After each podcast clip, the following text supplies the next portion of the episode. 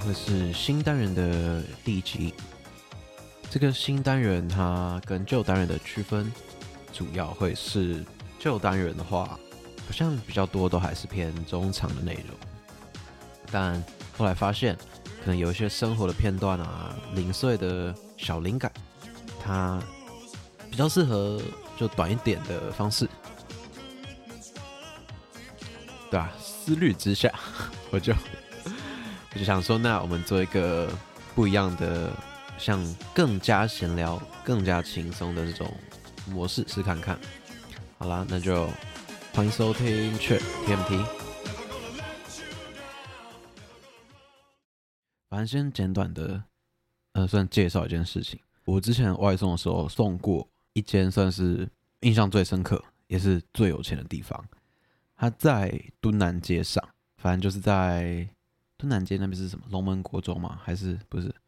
呃，大安实验国小之类的吧。呃，会印象深刻是因为他们在我送过的，因为我送的范围就是大安区、信义区都有。那当然也不乏一些有钱人家、一些豪宅，或是很高级的商业大楼啊之类的。可是他们真的是我碰过，我觉得最。浮夸吗？或是有钱到让我觉得“哇靠”还可以这样的那种存在？具体来说，就是他们应该是采那个叫呃饭店式管理的方法，就是我送到那边的时候，他们是会有管家来把餐点拿走，然后你就知道他把餐点拿上去，可能比如说假设是三楼的 A 小姐好了，他就把我的东西给 A 小姐，然后跟 A 小姐说多少钱，然后 A 小姐给他，比如说好两千块。那个管家就在下楼，然后把钱给我，然后找他一百五十七，管家就会把一百五十七拿走，再上去三楼把钱找给 A 小姐。因为我以前送过的有钱家，虽然有一些可能会有比较高级的管理室，所以管理员可以帮你收餐啊，或是帮你代垫一些钱。但我刚刚讲那套流程真的就很、很、很、很管家，就他们真的是穿着西装笔挺，穿套装的，那总之就是这些。像是在服务你的生活起居的这种人，然后我想讲这个，嗯，只是先说一个我碰过最有钱的情境，然后接下来就再讲另外一个。我们如果沿着和平东路往东边一直骑的话，你到半山坡，可能是呃和平东路大概四百多五百号的时候。有一个地方，你往右边转进去，你会先经过一段就小路，然后有一个回收场，然后再上去之后就是一段小路，然后那边你会有一种很山上的感觉，它有那种山上的湿气开始出现，然后路也是像那种就山上会有些小路嘛，蜿蜒的，柏油铺的不是很好的，然后住户的形态可以这样讲吗？会有一些符合你想象中的一些偏远山上可能会有的那种小房子的样子，就觉得其实到时候你很难想象这个地方距离全台湾最繁华的可能一零一大楼，其实它只有二十几分钟的路程。这是一个我觉得很强烈的对比，就可能我这一笔单才送来这个山上，然后另外一笔单我就要去送那个几亿的豪宅，就会带来一种哇哦。的感觉，但有些这一类的感受啊，你可以想象它可能是更强烈的，或是你觉得更有深度的。例如之前我在逛市政府那边的时候，就那边也是有蛮多百货公司的嘛，就有碰到有人会在那边卖那种义卖的喜憨儿的饼干，然后其实我不是很喜欢那样行销方式，那我现在不太想模仿，就可能会说。哦，大哥哥、大姐姐，可能来买饼干哦。然后，因为他是就是喜憨儿嘛，所以你从他的语调、动作就可以听出他的这个身份。我有点难讲我不喜欢的那个点，我也不是觉得他们这样在卖惨，这样不好，而是这样的形式会有点让我觉得难过，像会觉得啊，怎么会这样？就是好像这样的方式不太好。这不太好，不是去批评他们这样做不好，而是有点像我看到的是，这群人没办法用一个有尊严的方式去卖东西、去生活，而是需要去把喜憨的这个点拿出来去做营销，然后我就觉得这是一件蛮难过的事情。但也有更直接的讽刺是，就那有很多人背着名牌包，他全身上下都是，就你知道你买不起，可能一颗几十万的包包，或者一件几十万的外套。那你看到无数这样的人在那边逛街，然后就是人流涌动，然后同时有另外一个像我刚刚讲的这样的人在卖饼干，你就觉得对这样的对比感非常强烈到爆炸。这有点像是一种可能会更煽情，或者你煽情好像比较烂，就是一个更深层次的会觉得哦，你看到这个社会上一些荒谬或是令人难过的一面。可是我我刚刚讲的那个外送比较像是哦，原来会这样哦，他们的距离其实就只是二十分钟的路程这样的距离，可是，在另外一个层次的距离以上，他们是可能这辈子完全不会有相交、不会有交集的人，然后就会觉得这一些对比是蛮有趣的，从时间上、空间上的对比，到可能他们在社经地位上啊、教育上。或者各种这个人是如何形塑的，他的人生的走向或者怎么样，他可能产生这样的故事。故事，他从出生到死亡会经历到怎样的东西，跟另外一个世界是截然不同的。可是，在又回到刚刚讲，在另外一个方面上，他们的距离却又很接近。但这些感受也大概就是到这边这样，他们并没有延伸出太多的。会觉得啊，这很不公平，这是体制出了问题，这是资源分配出了问题，没有这一些的进一步的想法产生，就只是哇哦，好，真的真的差好多哦，这种感觉。然后我想要另外一个是，因为我们店其实就是在六张犁附近嘛，然后附近就有，其实我在路上像是就有碰到过台通，然后台通讲到的一些标语火锅店。那瓜吉讲到的南川面馆，或是那个什么好处早餐，就都在会路过的地方，然后或者也在新一路上碰过上完表看的小欧，我觉得这个也很有趣，因为我打工的这个地方在这里，我跟这些 KOL 其实也是，就我们的世界其实隔超远，但又近到我真的会在路上看到你，就这个距离是可以甚至可以触碰到对方的。但在另外一个世界上，我们距离是完全不会有交集的。这另外一方面是一种所谓，可能就是所谓台北的都会感吧，是一个在高雄真的不会碰到的地的的感觉。因为在高雄，虽然你不能说它是乡下，可它真的不会产生上述讲的这种感觉。在台北，你真的可能身边很多人就是一些名人，或是一些在台面上的人。其实我蛮享受这种在台北的感觉，因为我身边然后蛮多北漂的人，他们可能会呃不喜欢台北的这些面相，他们会比较怀念南部的人情味等等。其实在我环岛的时候吧，第一次的时候，我第一次到一个人到北部，我那个时候就蛮喜欢，我不确定这我在环岛特辑有没有讲过，就蛮喜欢那种我在一个巨大的城市中。这城市有点像一个有机体，我在它的体内只是一个很微不足道的小零件、小螺丝、小细胞，然后身边很多都是一些台面上的人物，但正是因为这样，正是因为这就是一个人来人往的地方，所以没有人会记得你，也没有人会在意你，因为这样子，我反而能够很舒适的在这个城市中穿梭，就很像在这里，你被上了一个。没有人的眼光会在你身上停留三秒钟的一个 buff 或是 debuff，但随便。所以就算你真的做出一些怪事，你也知道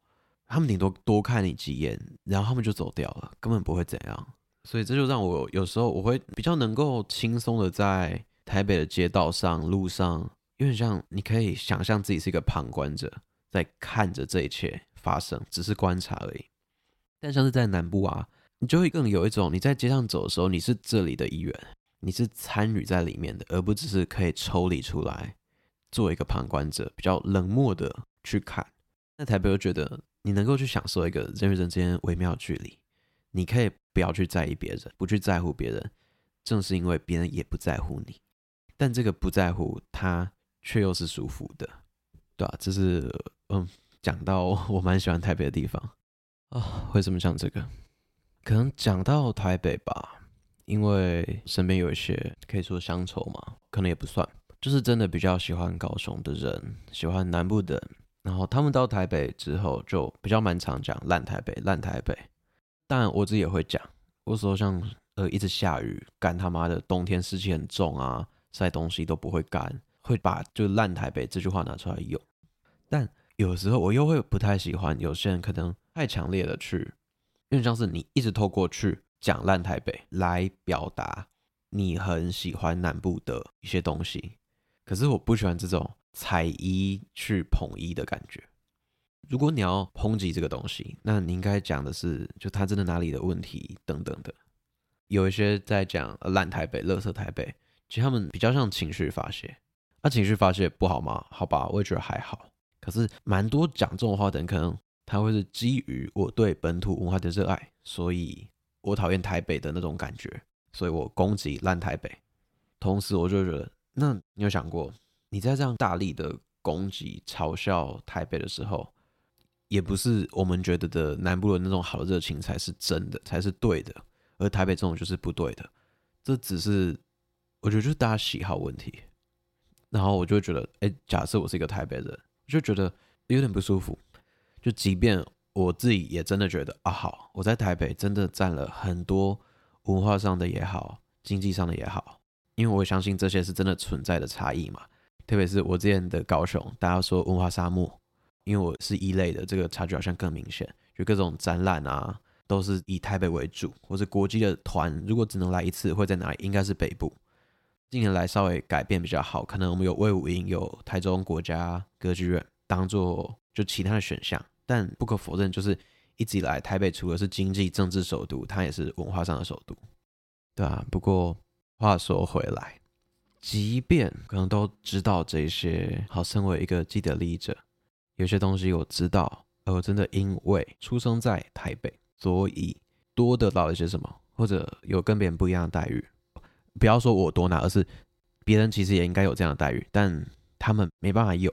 那当然不是说我就是我的错，可是这也不代表我就得承受像我刚刚说的，那大家可以这样嘲笑我的故乡，我出生的地方，我生活的城市，我活该。有点像因为攻击台北是一件政治正确的事，呃，嘲弄烂台北是一件政治正确可以用来笑的东西，所以我就活该得吞这些。嗯，可能有人听了会觉得我很矛盾吧？就我又觉得台北真的有一些不公平的地方，可是我也不喜欢那种，因为这样好像他也要一直被攻击的这种感觉。但这样讲的好像，因为我好像都在检讨别人嘛，哎，难道我自己就那么优秀吗？还是我都不会去谩骂，我都不会去攻击吗？其实也会啊，比如说我蛮常不爽的是。可能如果有北部人到南部，然后觉得，哎，你们这里空气怎么这样？刚那个时候真的是会超火大，因为对我来说，我就是过敏超严重的人嘛。从小生长在南部，我甚至到现在坐高铁回去，我从高铁出来，出了高铁站之后，我马上就开始觉得过敏，鼻子痒。啊，这个时候如果我看到有人有台北人或者其他北部人下来南部玩，然后这边讲，哎，你们这里空气怎么这么差？我真会觉得干他妈的，啊，不然我们把那些工厂移到北部去啊！每个人嘛都想要享受这些工厂带来的便利，带来的科技上的进步。那现在烟囱在你家旁边好不好？我们把男子加工区移到大安区啊，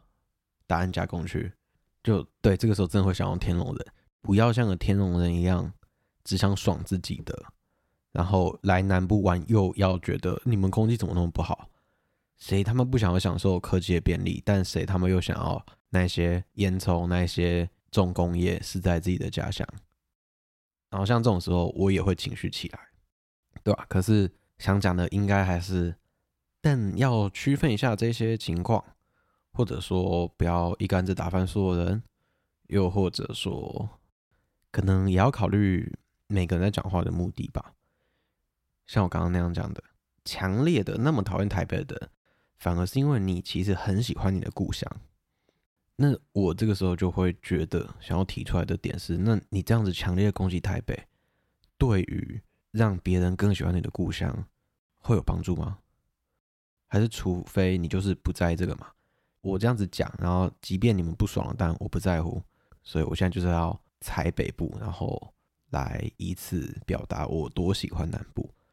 啊，如果即便这样，大家越来越讨厌你，你觉得没差，那我就觉得好吧，你这样这样，那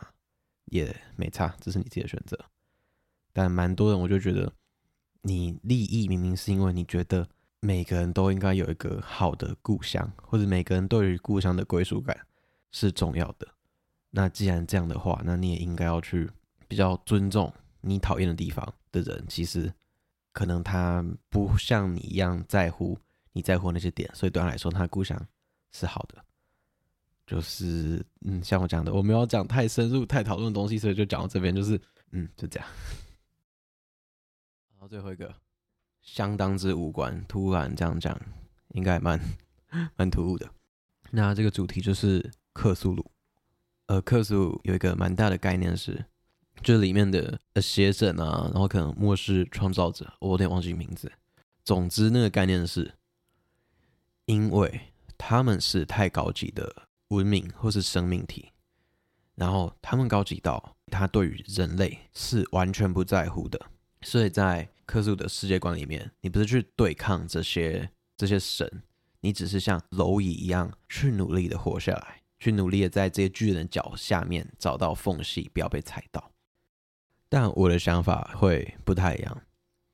因为这个想法有点像是一个生命到了足够高度，他就不会想要去理会太过渺小的生命，就像克苏对人类，然后也就像人类对蝼蚁。你看到蚂蚁的时候，呃，应该说你平常不会真的去在乎你现在走路有没有踩到蚂蚁，偶尔你可能会好奇的蹲下来稍微研究一下蚂蚁，但你平常不会真的去在乎你会不会踩到蚂蚁。但我反而觉得往下一个层次讲的话。当一个生命或者文明进化到高等之后，反而才会是他要去关心更微小的生命的时候。然后一样拿着那个蚂来讲好了，当你连东西都吃不饱的时候，你可能真的没有闲情一直去研究蚂蚁。可是当人类文明发展越来越好，你已经衣食无忧了，每个人都可以自由的去研究任何东西，把资源放在你在乎、有兴趣的东西上面。可能就会开始出现有人觉得，那我们要保护世界上的每个生命，从狗到猫，然后越来越小，越来越小，可能就会到蚂蚁。我讲到这边，直接想到这是另外一个我原本有想要也想在 podcast 里面讲的东西，但超出今天要讲的范围，所以今天只是短短的分享一下我对于克苏鲁神话里面的这个概念，以及广泛来说，就是一个生命的层次。高的时候，他到底是更不在意渺小生命，还是他其实才是真正开始在意渺小生命这个问题的一点我自己的看法。好，那就这样，就是感谢你收听本集的缺天地，然后对，感谢你收听，那本节目就到这边，Goodbye。如果有人对于嗯这个结果这个结尾啦，还有开头有什么想法的话，可以跟我讲。因为我现在是会这样做，是因为有一个人，然后他来跟我说，他觉得我的开头结尾的瑞克要，就是没有跟我的声音是有结合性的，然后就跟我说，我要在播音乐的同时去录音，然后一开始真的很怪，很不习惯。我也不确定这样的结果怎么样，就欢迎在留言跟我说吧。